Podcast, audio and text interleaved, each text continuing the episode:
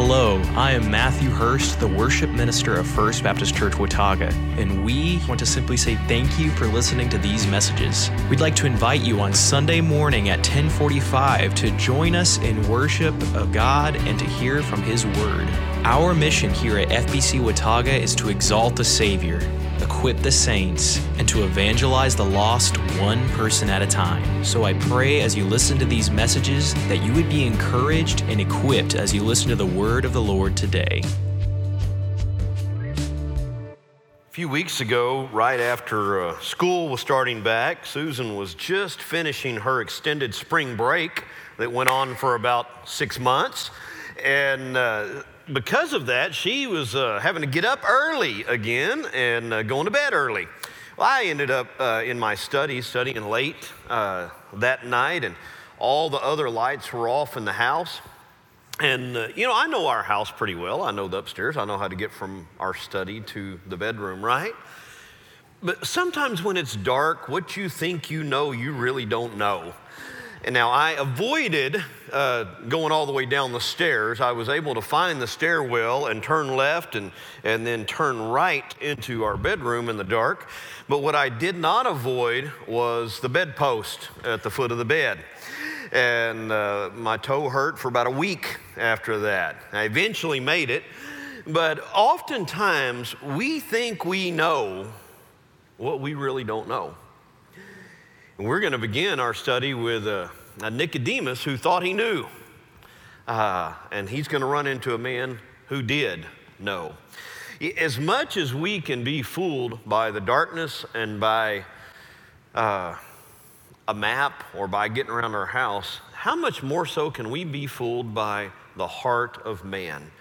I've seen it time and again in ministry where uh, someone would enter into a relationship, certainly uh, marry someone who they, they thought they absolutely, completely knew, only to find out a few weeks or a few months or a few years down the road that they really didn't know uh, the person. They didn't know the heart of the person that they were coming into contact with.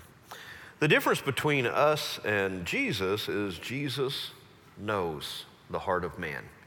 We're going to begin uh, in John chapter 3. I'm going to read the last verse of John chapter 2 because there's an important connection there. But John chapter 3 begins a series of, of uh, stories of Jesus interacting with people. We begin here with Jesus first interacting with uh, uh Nicodemus, this Pharisee, and then we have Jesus interacting with the woman at the well, the Samaritan woman. Following that, we'll have Jesus interact with a centurion who he heals his son. And so, the way John is structured, a good bit of John, uh, is these stories of uh, Jesus performing a sign and then having an extended uh, interacting with someone and having an extended teaching time. And this is really the beginning of that. And that's why I think the end of chapter two is so important. And I mentioned this uh, last week. I drew your attention to it because at the end of chapter two, the scripture says, Jesus, however, would not entrust himself to them since he knew them all and because he did not need anyone to testify about man for he himself knew what was in man. That, that little tidbit from John followed on the heels of, John, of Jesus performing this, this miracle of turning water into wine. And uh, it said that, that many people were beginning to believe Jesus or believe in Jesus because of the signs, because of the miracles. They saw some cool things happening, and so they were beginning to believe in Jesus. Well, when you see these first few verses of chapter 3, you'll see even Nicodemus, this great religious leader, was beginning to believe in Jesus because of the signs. So read with me John chapter 3. We're going to read verses 1 down through verse 21. Now, I'm well aware that it would be easy to preach an entire message just on verse 16 or just on any other handful of verses in this passage. But I've chosen as we walk through the Gospel of John, if we did that, we would be studying John for the next three or four years. I've chosen to take these stories, and we'll take them a story at a time. So read this story with me. There was a man from the Pharisees named Nicodemus, a ruler of the Jews. This man came to him at night and said, Rabbi, We know that you're a teacher who has come from God, for no one could perform the signs you do unless God were with him. Jesus replied, Truly I tell you, unless someone is born again, he cannot see the kingdom of God. How can anyone be born when he was old? Nicodemus asked him. Can he enter his mother's womb a second time and be born? Jesus answered, Truly I tell you, unless someone is born of water and the Spirit, he cannot enter the kingdom of God. Whatever is born of flesh is flesh, and whatever is born of the Spirit is spirit. Do not be amazed that I told you that you must be born again. The wind blows where it pleases, and you hear its sound, but you don't know where it comes from or where it is going. So it is with everyone born of the Spirit. How can these things be? said Nicodemus. Are you a teacher of Israel and don't know these things? Jesus replied. Truly, I tell you, we speak that we know and we testify to what we have seen, but you do not accept our testimony. If I had told you about earthly things and you don't believe, how will you believe if I tell you about heavenly things? No one has ascended into heaven except the one who has descended from heaven, the Son of Man. Just as Moses lifted up the snake in the wilderness, so the Son of Man must be lifted up, so that everyone who believes in him may have eternal life. For God loved the world in this way He gave His one and only Son, so that everyone who believes in Him will not perish, but have eternal life. For God did not send His Son into the world to condemn the world, to save the world through Him. Anyone who believes in Him is not condemned, but anyone who does not believe is already condemned, because he has not believed in the name of the one and only Son of God. This is the judgment. The light has come into the world, and people love darkness rather than the light because their deeds were evil. For everyone who does evil hates the light and avoids it, so that his deeds may not be exposed. But everyone who lives by the truth comes to the light, so that his works might be shown to be accomplished by God. Now, certainly there is a lot here, and so we're going to move pretty quickly through this passage. I, I want to begin with who Nicodemus, who this guy is. The scripture tells us that he is a Pharisee and he, uh, he was a ruler of the Jews. There's, that's two key identifiers for us. There were, there were a couple different parties among the religious elite in Jerusalem. Uh, and we see them a lot in the New Testament. At least two of these parties we see a lot are, are the Pharisees and the Sadducees. You also had other groups that refer referred to as the Zealots, uh, who are a little bit more rebellious out there on the, on the uh, fringe edge. You had, to, and yet these two groups are key groups. The Sadducees tended to be the very wealthy uh, elite. They were the ones who, who uh, oftentimes were represented among the high priests. They had a lot of the money. And uh, uh they, they, had a, they were a little bit more, uh, what you might say, liberal about how they went about things. The Pharisees were very strict and conservative. The Pharisees, there were about 6,000 Pharisees in the time of Jesus, and they came out of the middle class, not out of the ruling class.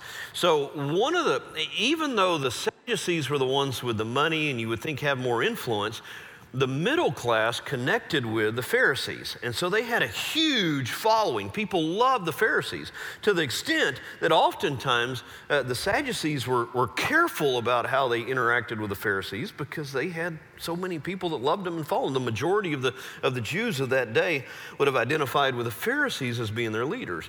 Now, the Pharisees were very strict uh, going about uh, the, the the rules and making sure that you follow every little jot and tittle of the law.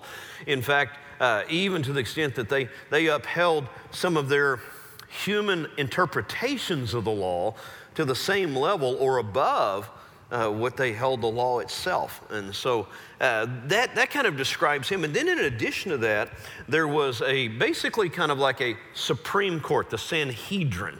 Uh, it was made up of 71 key leaders. Now, they weren't necessarily all Pharisees, but they were key leaders of the Jews. And Nicodemus was one of those guys. So he was one of the, the elite of uh, the religious class of the Jews. He was one of the, the Supreme Courts, so to say, uh, one of the 71 who were made up that group. And so for him to come and have interaction with Jesus uh, was quite striking. Uh, Jesus at this point was none other than a carpenter. He was considered part of the middle class or even lower middle class. He was the one who made a living with his hands. And in fact, you're going to see later on in John, uh, as you read through John, that that the Pharisees, even though they represented the middle class, they came out of the middle class, they kind of put themselves above everybody else a little bit. And so for him to go to Jesus is quite a step. And yet, he goes to Jesus. Why? Because he saw Jesus doing some signs that he recognized the only way that Jesus could be doing those was if God was with him. So he knew there was something different about Jesus. Even, even though he might have uh, had some preconceived religious ideals that would keep him from believing in Jesus, he knew something was there. His heart was soft enough to be open. I guess is a way to put this. And I think that this is why, even though the Pharisees became the greatest enemy of Jesus, we see Nicodemus a couple times later on uh, warm up to Jesus, I guess you'd say. He kind of defended Jesus later on in the Gospel of John. And then I believe, uh, you know, we don't know for sure, but I believe that Nicodemus essentially became a follower and believer in Jesus Christ after the death of Christ, because this same Nicodemus is found at the end of the Gospels as being one who helped uh, bury Jesus, who, who came and brought uh, burial cloths and, and, and things to help uh, put Jesus' body to rest. And, and ultimately, at that point, he did come out. Uh, to, to do that was to come out as someone who connected with and, and believed in Jesus. But at this point, here's the simple point I want to make from the first two verses is this he thought he knew Jesus. He, he, he sees Jesus uh, doing these miracles, and so he, he thinks he knows him. And so he comes to him and he uses a, a term of respect when he says, Rabbi, we know that you're a teacher. Well, certainly, uh, for a Pharisee, a member of the Sanhedrin, to refer to Jesus as rabbi is a sign of respect that very few Pharisees would have given Jesus. And he, he says, I, we, we know that, that you must have come from God. Uh, now, who we is, I'm curious. I wonder how many of, of Nicodemus's friends were having this discussion about whether Jesus was a teacher sent from God. But they, there's at least a, a group there that believes Jesus is a teacher sent from God. Now, what they were not fully ready to accept was that Jesus was the Messiah, and certainly they weren't ready to accept that he was the suffering Messiah who was going to die on a cross for their sins and, and be raised again. And so Jesus is going to confront that. But Nicodemus thought he had Jesus figured out. Just like oftentimes we think we have God figured out. But, but let, me, let me put it this way no matter how smart we think we are, no matter how seamless our theology or our theological doctrine and our structure happens to be, God's bigger than your theology. God's bigger than your doctrine. He is bigger and broader and grander than what you may be able to figure out about him. I mean, you may spend all of your life, which nobody in here does, I sure don't. You, you can spend all your life in the libraries studying the great authors and studying the Greek and studying the Hebrew and, and, and, and trying to put God in some huge systematic theology where you think you got him figured out. You, you could read all of John Calvin's works and memorize all of those works and think that you've got a system that helps you understand God. God is still bigger than your system. There is no way that you can fully know God. Nicodemus thought he had Jesus figured out, but Jesus was much more than what Nicodemus would ever imagine. But the alternative to that is God does know us. He has us figured out. He knows our hearts. And in fact, we saw it at the end of chapter two, and you see it in how Jesus approaches Nicodemus. Jesus is going to approach Nicodemus differently than he approaches the woman at the well, and he approaches the centurion, and he approaches everybody else, the blind man he comes in contact with. Why? Because Jesus knows the heart of man, he knows what's inside of us. And we can take guesses at what's inside a person based on what they do. J- Jesus knows. You know, we as humans are pretty good at putting up fronts. And pretty, we're pretty good at trying to deceive people, but we cannot deceive God. So ultimately, Jesus knows that as though Nicodemus is coming with his honest inquiry, Nicodemus is still steeped in his religion.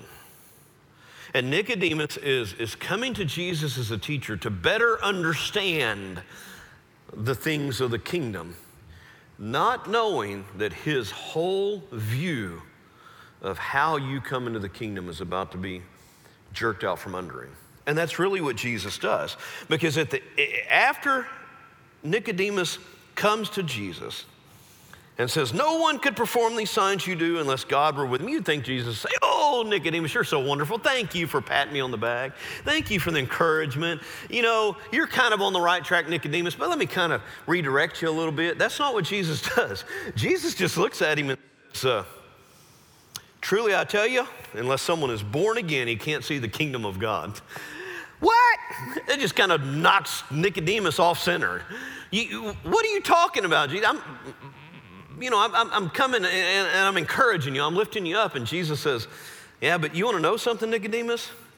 Unless you're born again, you cannot see the kingdom of God. Now, Nicodemus, when he gets knocked off center here, uh, gives kind of a uh, snarky reply. I say this because there is no way that Nicodemus, who is a smart, learned, intelligent man, really believes that Jesus was saying you got to crawl back up in your mother's womb and come back out again. Okay? Nicodemus did not believe that's what Jesus was saying. What, what Jesus is trying to communicate, we're going to talk about here in a moment, but Nicodemus responds that way. Nicodemus says, Well, how can, how can anyone when he is be, be born when he is old? Can he enter his mother's womb a second time and be born? And Jesus goes on to teach Truly I tell you, unless someone is born of water and the Spirit, he cannot enter the kingdom of God. Whatever is born of flesh is flesh, whatever is born of the Spirit is spirit. Do not be amazed that I told you that you must be born again. The wind blows where it pleases, and you hear its sound, but you do not know where it comes from or where it is going. So it is with everyone who is born of the Spirit. Now, I want to take all of these references to birth and kind of sum them up together because it's really easy to get caught up as we walk through this text uh, and struggle with what does it mean to be born of water or born of the Spirit and, and uh, born of, uh, of, of, blood or born of flesh and, and, and all of those kind of things. Uh, there, there's a, all kinds of theological discussion about that. And some people I try to identify uh, when Jesus says you've got to be born of the water and born of spirit. And I've struggled with this as well because if you look at this verse in its own context, you, would, you would immediately think, well, that means to uh, somebody's got to be born uh, physically, which we associate in our day being born with water, the amniotic fluid that comes at, at birth or before birth, uh, as opposed to being born of the Spirit, a second renewed birth. And so a lot of scholars have leaned that direction. But I, I believe there's a better answer than that, and I, I think it comes from what would have been in the back of Nicodemus' head. See, Nicodemus is intimately familiar with the Old Testament. And there's a passage in Ezekiel chapter 20, uh, chapter 36 that, that gives this same imagery from God, where God is telling, telling his people that if they're truly going to enter into his kingdom, they have to come through him, and he's going to do something miraculous. I want, I want you to hear these two verses uh, from Ezekiel 36, 25, and 36. God tells Ezekiel, I will also sprinkle clean water on you and you will be clean. I will cleanse you from all your impurities and all your idols. I will give you a new heart and put a new spirit within you. And I will remove your heart of stone and will give you a heart of flesh. Do you hear the imagery in Ezekiel, the prophecy from Ezekiel pointing to the Messiah and Jesus' words here? There, he, he is trying to communicate with Nicodemus that all the things that you've been doing to try to measure up to God simply are not enough. You must be made new.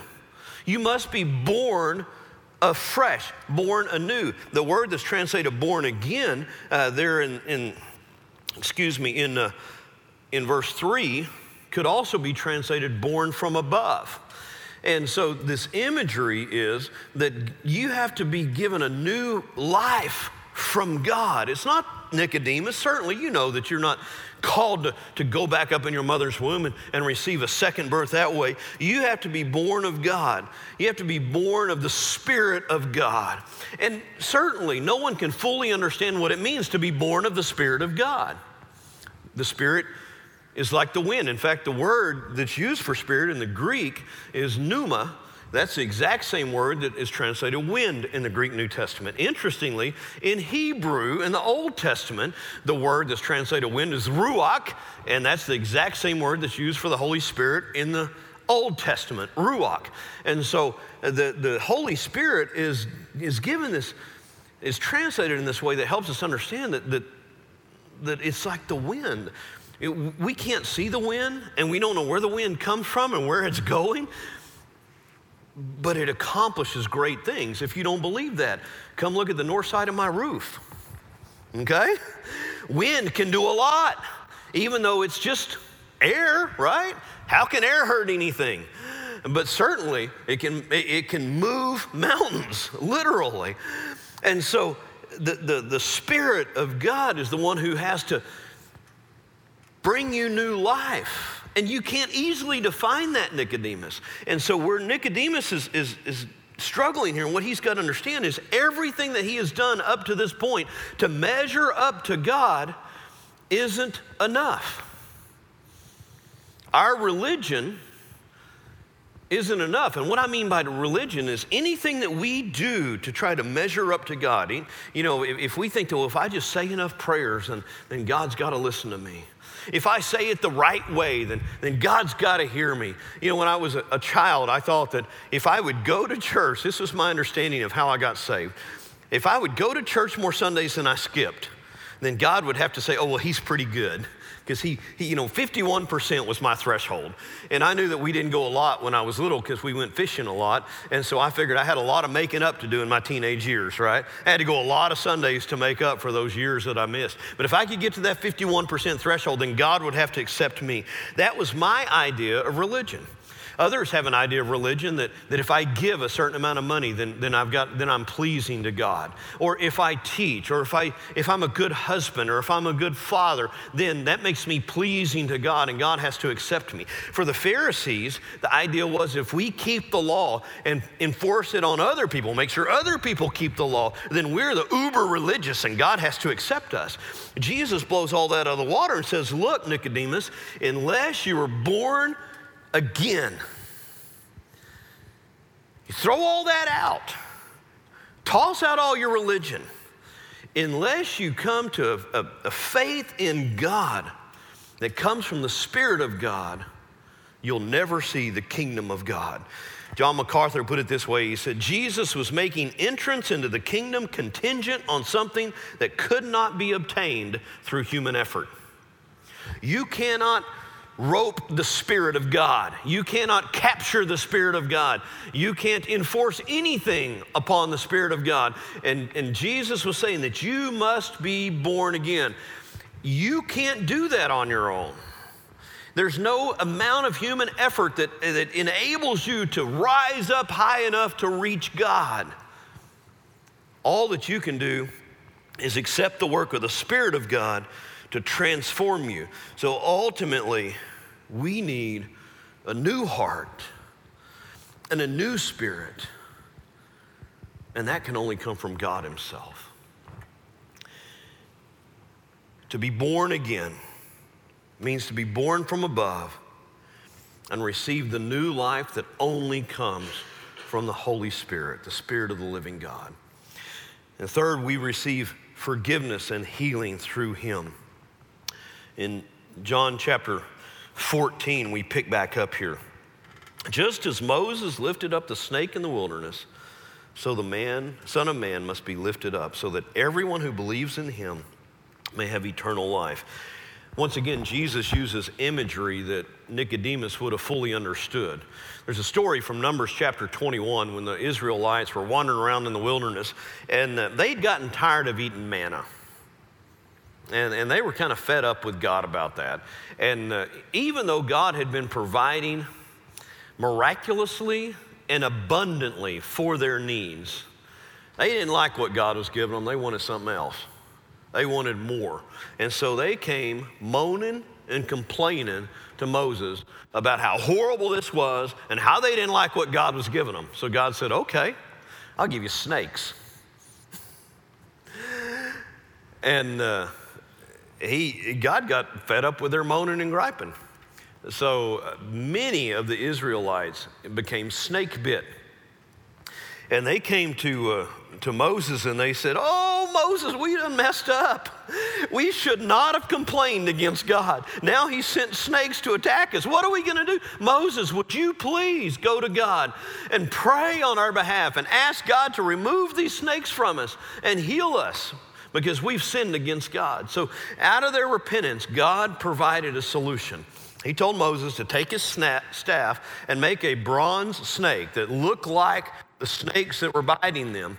And ultimately, it, hold that up in the middle of the camp, and all those who would look upon that in belief, believing in God's healing and trusting God for his healing, they would be healed of their snake bites. Those who refused to do that simple thing, to look upon the snake that was lifted up in the wilderness, would die there in the wilderness from their snake bites. It was very simple wasn't complicated at all, but those who looked upon that staff lifted up were healed. There's no question whatsoever that when God did that miracle in the, in the wilderness, he was already preparing for what was to come a couple thousand years later. He was already preparing the hearts and the minds of Jews to understand that someone was going to be lifted up for their sin and was going to die for their sin. Someone was going to be lifted up, and when they would look upon him and believe in him, they would be healed of their sin. And so Jesus uses that illustration for Nicodemus. Remember, a, a man who would have uh, fully understood all the implications of that. And he says, just as Moses lifted up the snake in the wilderness, so the Son of Man must be lifted up, so that everyone who believes in him may have eternal life. For God so loved the world that he gave his only begotten Son, that whosoever believes in him will not perish, but have everlasting life. God's promise was, I'm giving you a way to eternal life. Now, Nicodemus certainly at this point would not have fully understood and would have struggled with who the Son of Man was and what Jesus meant by that. But Jesus gave him enough so that when he was lifted up on the cross a couple years later, I don't think there was any doubt in Nicodemus's mind about what was taking place. We must look to the cross, believing in the Son of Man, believing in Christ, to find eternal life. He gives us the pathway to the new heart. He gives us the pathway to being born again. He shows us what it takes so that we can see the kingdom of God. And it comes through the cross of Jesus Christ. Just as the snake was lifted up in the wilderness, so also the Son of Man will be lifted up. So that everyone, in verse 15, so that everyone who believes in him may have eternal life. And then Jesus goes on to explain God did this because he loves us. One of my favorite verses, and y'all hear me quoted often, is from Romans chapter 5, verse 8 where Paul writes these words. He said, God demonstrated his own love for us, that while we were still sinners, Christ died for us. If you ever have any question about the love of God, whether or not God loves you, and I have, I've questioned that before. I've gotten frustrated, I've gotten upset, I've gotten uh, uh, I've struggled sometimes because I didn't like some of the things that God allowed in my life or that He did in my life. And I'm sure I'm not the only one in this room. But I've learned that in those times when I begin to doubt or struggle with God's love, all I have to do is look to the cross. Because there's no greater picture of love shown than when God sent his son to die on the cross so that if I would trust in that gift of forgiveness and healing that comes to the cross, I'd receive eternal life. Why? Why would God do that? Because He loves me, because God wants to spend time in, in a relationship with me. God wants me to be able to enter into eternal life and, and, and to experience a, a, a life with Him that He had originally intended when He created us as human beings. God never intended for us to be condemned, for us to be separated from Him.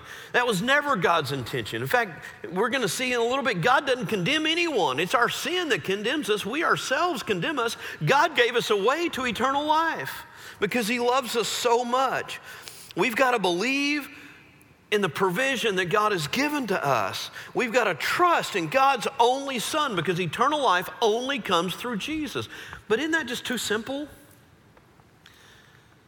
You mean uh, what, God's asking of me is not to do a whole bunch of religious acts. What God's asking of me is to look upon His Son, to humble myself before Him, and, and receive that gift of eternal life that He offers. It's that simple. But you know what? There's a lot of people that died in the wilderness because they thought that that sounded stupid. They thought it was too simple to look at the snake that Moses held up on the staff. And there's, there are untold millions of intellectuals, dare I say, both secular and religious intellectuals that will spend eternity separated from God because it just seems too simple that God would send his son to die so that you and I could have new life, a new heart, and a new spirit. But that's the exact message, not just of this text, but of the gospel. God so loved us. He loved us so much that he sent his son to die for us. And then finally, as you look down through verse 18 through verse 21, if there's any question left, God does not want us to miss this. I did not come to condemn you, I came to set you free.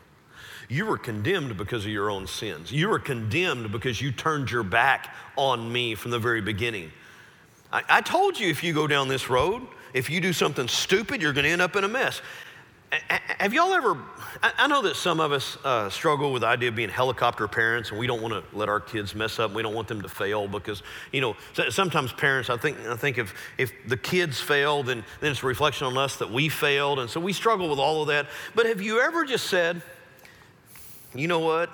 I, you know, I know I've told Susan this before. Let them try. It's going to hurt, but they'll learn. You know, when the I'll tell you, I may not tell this when we put it on video.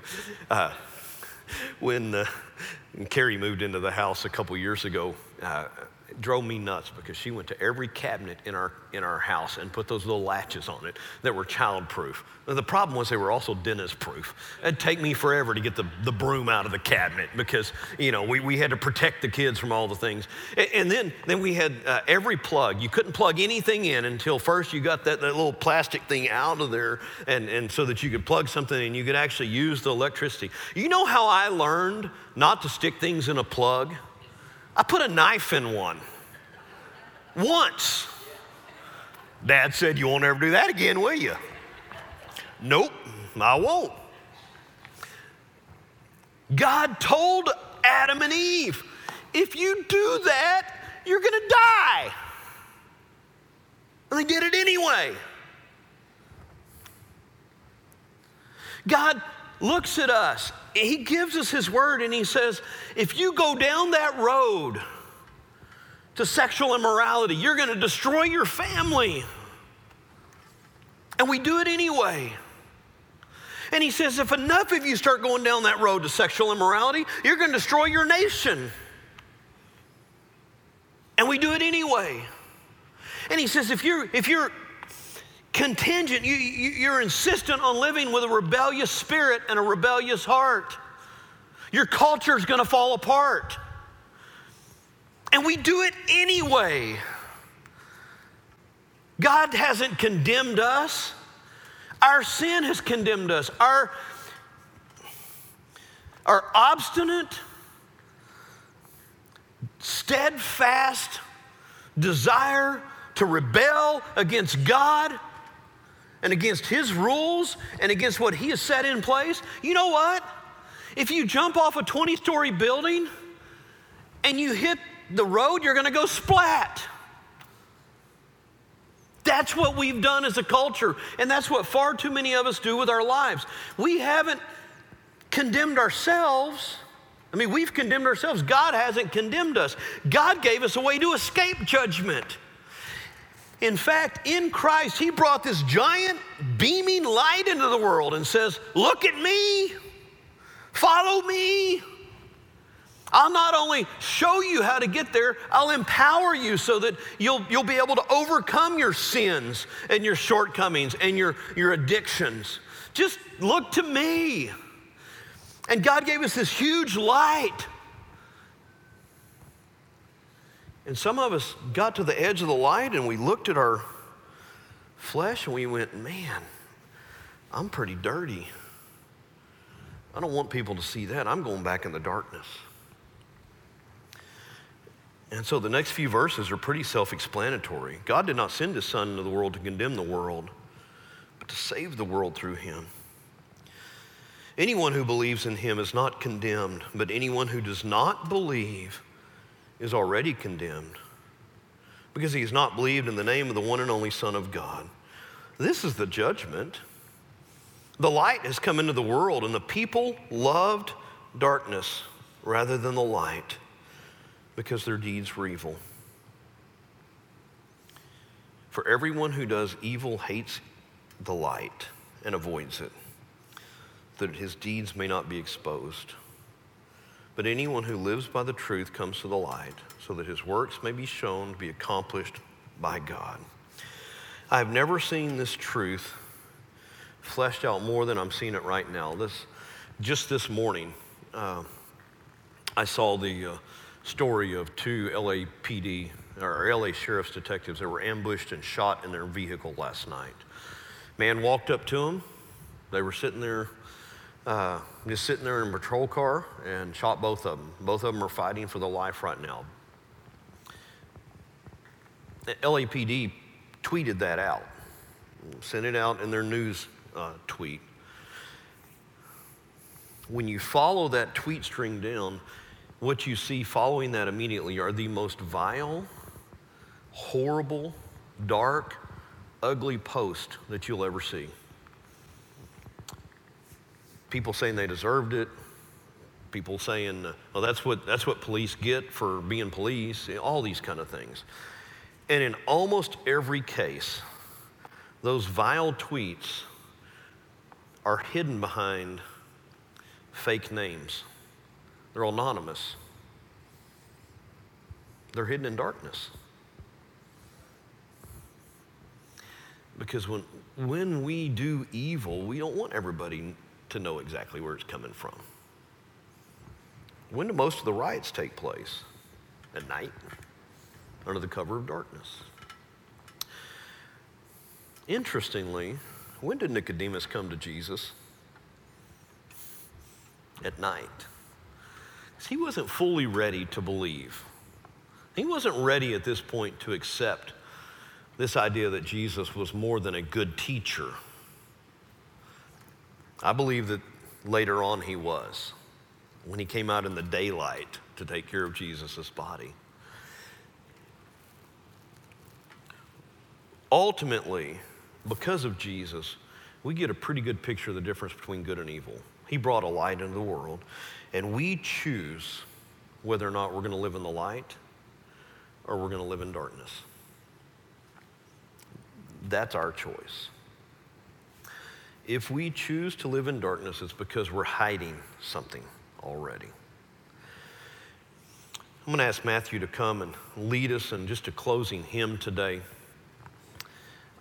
as I look around and I see this group, I'm, I, I believe that I know y'all, but I said up front that I can't truly know a man's heart. Only God can. And so I don't know if, if uh, for 100% certain, if you're a religious person or if you truly have received that new spirit and that new life, that new heart from God. And so I'm going to plead with you to allow the Spirit of God to speak to you as we sing this hymn.